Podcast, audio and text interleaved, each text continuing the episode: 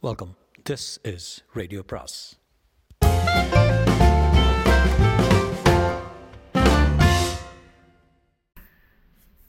அனைவருக்கும் அன்பு வணக்கம். சு வெங்கடேசனின் வேள்பாரி பாகம் ஒன்று அத்தியாயம் எட்டு. அடுத்து வந்த நாட்களில் எவ்வியூரில் நிகழ்ந்த கொண்டாட்டங்களை சொல்லி வாழாது. திரும்பும் திசைகளெல்லாம் ஆட்டமும் பாட்டும் கூத்துமாக காடே கலகலவென இருந்தது. கபிலரின் வரவு பெரும் விழாவானது. பாரியின் பீரிடம் அன்பை வெளிக்காட்ட வடிவங்கள் ஏது? கொண்டாட்டங்கள் கொண்டாட்டங்கள் கொண்டாட்டங்கள். கபிலரை தோளிலே சுமந்து வந்தான் பாரி என்ற செய்தி நாடெங்கும் பரவியது. நேற்று வரை பரம்பு மக்களுக்கு கபிலர் யாரென தெரியாது. ஆனால் இப்போது தங்களின் தலைவன் தோளிலே சுமந்து வந்த ஒரு மாமனிதனை பற்றித்தான் காடெங்கும் பேச்சு. ஒரே நாளில் கபிலர் காட்டின் கதையாக மாறினார். அவரை அழைத்து வந்த நீலனும் வேட்டூர் பழையனும் இப்போது எல்லோராலும் தேடப்படும் மனிதராக இருக்கின்றனர். வேட்டுவன் பாறையில் கால் பதித்ததில் இருந்து எவ்வியூருக்குள் நுழையும் வரையிலான கபிலரின் ஒவ்வொரு அடியும் இப்போது பழையனின் கதைக்குள் மிதந்து கொண்டிருக்கின்றன. தனது வீரத்தால் பெயரெடுத்த நீலனின் புகழ் கபிலரால் இன்னும் உச்சத்துக்கு போனது. எந்நேரமும் இளம்பெண்கள் சூழ இருக்கும் நீலனைக் கண்டு அவனது நண்பர் நண்பர்கள் சற்றே பொறாமை கொள்கின்றனர். காலிலே தசைப்பிடிப்பு ஏற்பட்ட ஏற்பட்ட உடன் திருப்பி அனுப்பாமல் அழைத்து வந்த நீலனை கட்டி அணைத்தான் பாரி. கண நேரத்துக்குள் அவருக்கு தனை மயக்கி மூலிகை கொடுக்க வேணும் என நீ துணிந்ததுதான் பாராட்டுக்குரியது. சிறந்த வீரனால் மட்டுமே அந்நிலையில் நாக கிடங்குகளுக்கு நுழைய முடியும். பாரி சொன்ன சொற்களை இப்போது எல்லோரும் சொல்கின்றனர். கொற்றவை விழா தொடங்க ஒரு வாரம் ஒரு வார காலம் இருக்க இப்போது கபிலருக்கான விழா தொடங்கியது. கபிலரின் வருகை காட்டின் திருவிழா என்று பாரி சொன்னது சொல்லில் இருந்து அது பாரி சொன்ன சொல்லில் இருந்து அது தொடங்கியது. காட்டின் விழா என்றால் அதன் முதல் வெளிப்பாடு வேட்டைதான். பெரும் உற்சாகத்தோடு பல குழுக்கள் வேட்டைக்கு புறப்பட்டு போகும். சொல்லி வைத்த பொழுதுக்குள் ஊர் வந்து சேர வேண்டும். வேட்டையில் சிக்கும் சிறந்த விலங்கு எதுவோ? அதுதான் அன்றைய விருந்தை தீர்மானிக்கும். ஒவ்வொரு விலங்கின் சுவைக்கும் ஏற்ற மது வகை உண்டு. மதுவின் தன்மைக்கு ஏற்றபடியே இசை முழங்கும். இசைக்கு ஏற்பவே ஆட்டம். அன்றைய ஆட்டத்தின் ஆரம்பம் வேட்டையாடப்படும் விலங்கில் இருந்தே தொடங்குகிறது. அது மானாட்டமா மயிலாட்டமா மிளாக்கூத்தா காட்டெருமையின் கொம்பாட்டமா என்பது மதுவோடும் உணவோடும் இசையோடும் ஆட்டத்தோடும் கலந்தது. மான்கறிக்கு ஈச்ச கல் ஈடுபடாது பறவைக்கறிக்கு தென்னங்கள் பொருந்தாது. ஈனா கெடாரிக்கு மூன்றாம் நாள் பணங்கள் தான் சிறந்தது. அத்தி மதுவுக்கும் அறுபதாங்கோழிக்கும் கறிக்கும் ஈடு இவ்வுலகில் இடை கிடையாது. அறுபதாங்கோழி அகப்படாதா? என் ஏக்கத்தோடு இருந்தான் பாரி. வேட்டைக்கு போன ஒரு குழுவாவது அறுபதாம் கோழியை பிடித்து வரும் என்று மூன்று நாட்களாக பாரி ஆசையோடு காத்திருக்கிறான். கபிலர் எனும் பெரும்புலவர் வந்திருக்கிறார். அந்த வருகையை கொண்டாட அறுபதாம் கோழியை பொருத்தமானது. பாரியின் ஆசை இன்றாவது நிறைவேற வேண்டும் என்று எவ்வியூரில் ஒவ்வொருவரின் ஆசையும் இருந்தது. முதல் நாளும் கிடைக்கவில்லை அடுத்த நாளும் கிடைக்கவில்லை. இந்த செய்தி எங்கும் பரவ பரம்பு நாட்டில் இருக்கும் எல்லா ஊர்களும் காட்டுக்குள் அறுபதாம் கோழியை தேடி நாளும் அலைந்தன. பறந்து விரிந்திருக்கும் மாபெரும் காட்டுக்குள் சின்னஞ்சிறு கோழியை கண்டுபிடிப்பதென்ன? எளிய செயலா? அறுபதாம் கோழிதான் பிடிபடுவதை அதுதான் முடிவு செய்யும் என்பார்கள். பாரி அதன் மீதுதான் நம்பிக்கை கொண்டிருந்தான்.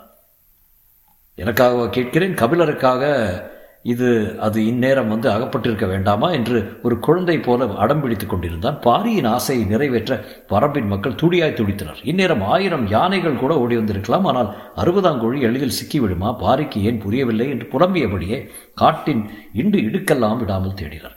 விவரம் தெரிந்தவர்கள் புலிகள் நடமாடும் பகுதியை நோக்கி போய்க் கொண்டிருந்தனர் கபிலர் திகைத்து போயிருந்தார். ஒவ்வொரு நாளும் பெரும் விருந்துகளோடு தொடங்குகிறது. மறுநாள் அதைவிட சிறந்த விருந்து அரங்கேறுகிறது. அவர் என யவன தேரலை குலசேகர பாண்டியனோடு நாட்கணக்கில் குடித்திருக்கிறார். சேரனோடு பெருவிருந்து உண்டு மகிழ்ந்திருக்கிறார். ரசனையில் சோழனே சிறந்தவன் என கருதுபவர் கபிலர் அவனது விருந்தோம்பல் அவ்வளவு எழில் வாய்ந்தவையாக இருக்கும். அவை எல்லாம் அதிகாரத்தாலும் ஆடம்பரத்தாலும் நடப்பவை. செல்வத்தின் திளைப்பில் நடப்பவை. ஆனால் இங்கு நடப்பது முற்றிலும் வேறானது. பாவனைகளும் அலங்காரமும் படியாத மானுட அன்பின் தூய வடிவம். அதே தூய்மையுடன் இருக்கும் ஒருவனால் தான் இதை ஆழ்ந்து துய்க்க முடியும். மனதின் ஓரத்தில் இருக்கும் அழுக்கு கூட நம்மை வெட்கி தலைகுனிய வைக்கும் அளவுக்கு உக்ரமேறிய பேரன்பு இது. கபிலர் திணறிப்போனார். அருக நாட்டு சிறுகுடி மன்னன் செம்பனிடம் தான் சொல்லி வந்த வார்த்தைகள் உள்ளத்தை அறுத்து கொண்டிருந்தன. பாரியின் தூய்மையான அன்புக்கு முன் நான் கூனிக்குறுகி நிற்கிறேன். நான் அதற்கு தகுதியானவன் அல்ல. அவனது புகழ் மீது ஐயங்கொண்டு அதை கண்டறியவே நான் இங்கு வந்தேன். இதை அவனிடம் சொல்ல வேண்டும் என்று கபிலரின் மனம் தவித்தது. பாரியின் நிழல் போல் எந்நேரமும் உடன் நிற்பவன் முடியன். பரம்பின் பெருவீரன். அவனது இடுப்பில் ஒரு பக்கம் வாளும் இன்னொரு பக்கம் மாட்டுக்கொம்பும் தொங்கிக் கொண்டிருந்தன. பழமையும் புதுமையும் இரண்டு ஆயுதங்களாக ஒரு சேர வைத்திருந்தான். முடியன் என்பது அவனது பெயர் என்றார் என்றுதான் கபிலர் முதல் நினைத்தார். ஆனால் அது தளபதி போல ஒரு பட்டம் என்பதை பின்னர் தான் கபிலருக்கு தெரிய வந்தது. அதே போல எவ்வியூரில் எல்லோரும் வணங்கும் மனிதராக பெரியவர் தேக்கன் இருக்கிறார்.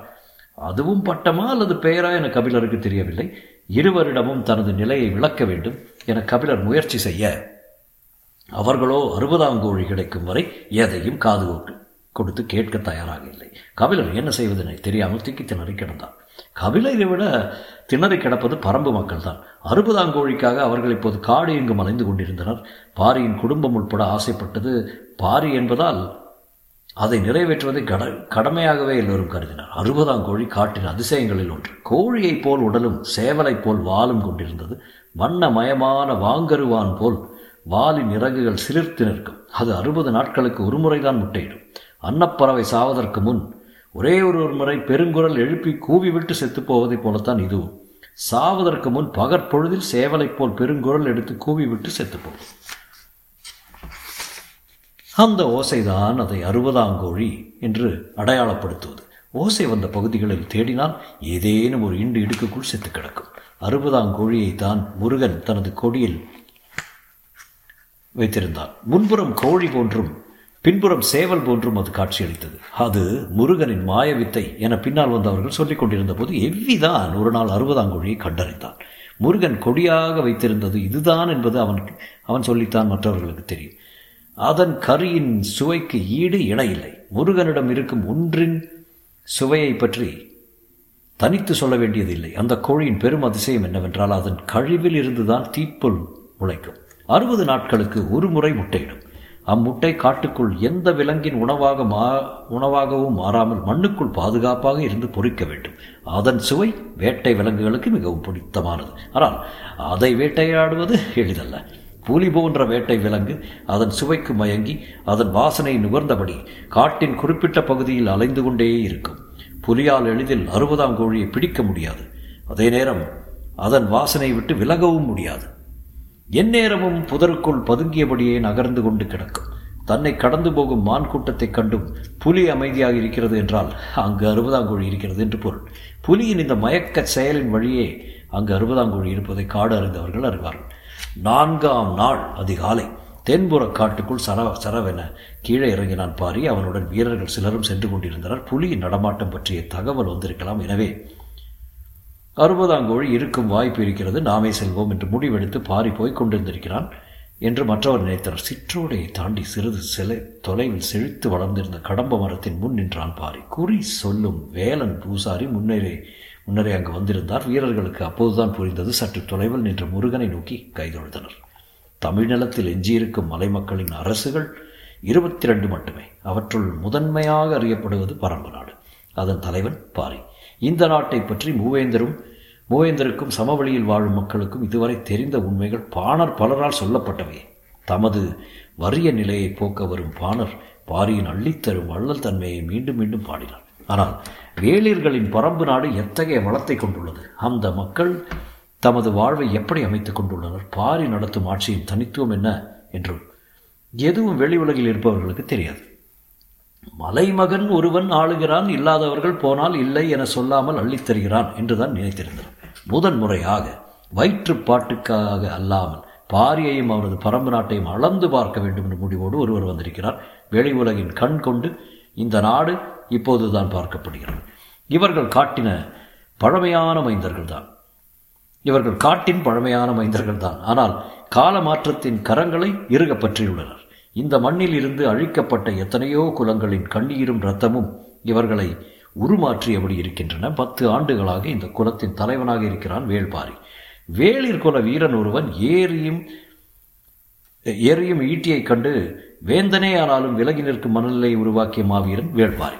நாடென்பது அரசும் அரச நியதியும் தான் என விதி செய்பவர்களுக்கு மத்தியில் நாடென்பது அரசற்ற மக்களின் ஆதி நீளம் ஆதி நிலம் என நிலைநிறுத்தியுள்ளான் இந்த நிலத்தில் நடந்து வரும் கபிலருக்கு கண்ணில் படுபவை எல்லாம் வியப்பே உண்டு பண்ணின. அதிகாரம் உயிர் பெறாத இடத்தில் அன்பு மட்டுமே தழைத்திருக்கும். ஆசை கோபம் சோகம் எல்லாமே அன்புமயமாக நிகழும் ஓர் உலகின் நிகழ்வை கனவில் கூட காண முடியாதே. அது கண்முன் நடப்பதைக் கண்டு என்ன செய்வார் கபிலர்? நிலை குலைந்து போனார். கபிலரின் கண்களில் முதலில் பட்டது பரம்பின் தலைநகரான எவ்வியூர். வேட்டூரில் இருந்து நடந்து வரும்போது நீலன் சொன்னான் பாம்பு தச்சன் தான் நெடியூருக்கு வடிவம் கொடுத்தவன் என்று. பாம்பு தச்சனா அது யார்? என கேட்டார் கபிலர் பாம்புக்கு வீடு கட்டும் தச்சன் யார்? என திரும்பி கேட்டான் நீலன். கரையான் என்றார் கபிலர். கரையான் கட்டியுள்ள புற்றை போல ஆதிமலையின் நடுவில் உள்ள கரும்பாறையை சுற்றி பாறையோடு பாறையாக சற்றே குடைந்து முன்னால் புற்றுமண்ணால் சுவரெடுத்து மரச் சட்டகங்களால் வடிவகிமை கட்டும் வீடுகளை கொண்டது எவ்வியூர்? கார்காலத்தில் மழை கொட்டி தீர்க்கும் எவ்வளவு பெரிய மழை பெய்தாலும் உச்சியில் இருந்து கீழ் நோக்கி பாய்ந்தோடும் நீர் சிறு துளி கூட தேங்கி நிற்காது.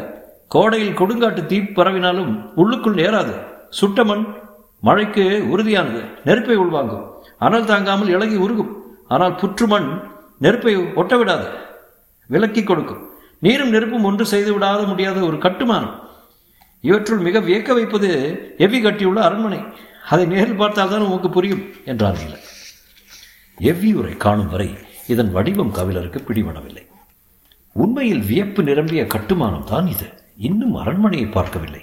அதை பற்றி ஒற்றை வரியில் முடித்துக் கொண்டான் நீலன். பார்த்ததன் வியப்பு பார்க்காததன் மீதே படுகிறது. அவருக்கு அரண்மனையை பார்க்க ஆசைதான். ஆனால் இந்த ஊரில் எந்த தெருவுக்குள் போனால் போனாலும் ஆச்சரியத்தின் வழியாகத்தான் கடக்க வேண்டியிருக்கிறது. பரம்பு நாட்டு மனிதன். உழைத்து விளைவிக்கக்கூடிய எந்த ஒரு பொருளும் இல்லை. தினை வகைகள் பழ வகைகள் காய்கறி வகைகள் எல்லாம் இயற்கையில் தரமாக விளைகின்றன. உணவு என்பது சேகரிப்பு தானே தவிர உற்பத்தி அல்ல. பிற நாடுகளைப் போல் உணவு உற்பத்திக்காக பெரும் உழைப்பை செலுத்த வேண்டிய தேவையில்லை. பிற நாடுகளில் பெரும்பகுதி மக்கள் செய்யும் வேலைக்கு இங்கு சிறு பொழுது மட்டுமே செலவழிக்கப்படுகிறது.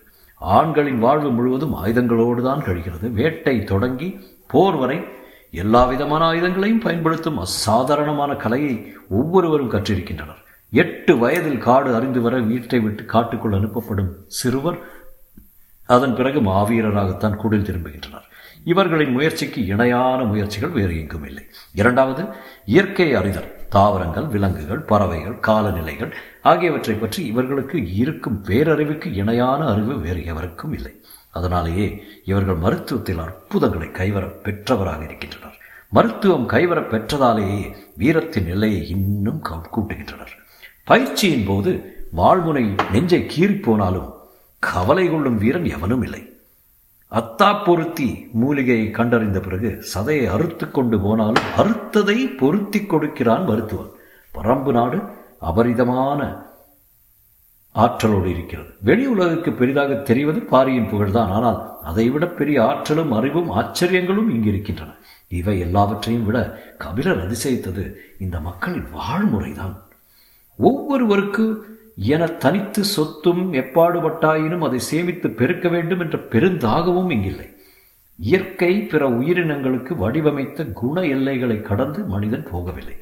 மழை வந்ததும் செழிப்புறத் தழைத்து வெயில் காலத்தில் வாடித் துவண்டு மலரும்போது நறுமணம் வீசி கனியும் போது அள்ளி வழங்கி உதிரும் போது ஓசையின்றி மண்ணில் மக்கி தம்மை உரமாக்கியபடி பயணத்தை முடித்துக் கொள்ளும் இந்த வாழ்க்கை கபிலரை மண்டியிட்டு வணங்க வைத்தது. கடம்ப மரத்தின் முன் மண்டியிட்டு வணங்கிய பாரி நீண்ட நேரம் கழித்தே எழுந்தான். வேலன் பூசாரி குறி சொன்ன வார்த்தைகள் இவையும் அவனது காதுகளில் விழவில்லை. அவன் முருகனை வணங்கி நின்றான். ஆனால் அவன் மனம் வணங்கவில்லை. அவனுக்கு இருந்தது கோபம். அதை தெரிவிக்க வேண்டும் என்பதற்காகவே இறங்கி வந்தான். காற்றின் அசைவின்றி இறுகி நின்றது கடம்ப மரம். பாரியும் கோபம் தளர்த்தாமலே திரும்பினான். எதிரில் செய்தி சொல்ல ஒருவன் வேகமாக இறங்கி வருவது தெரிந்தது. பாரிக்கு ஆவல் மேலிட்டது. அறுபதாம் குழியை பற்றி செய்தி வருகிறதோ என எண்ணினான். வந்தவன் வணங்கிவிட்டு சொன்னான் குடநாட்டு அமைச்சர் கோளூர் சாத்தான் தங்களை காண வந்திருக்கிறார். தொடரும்.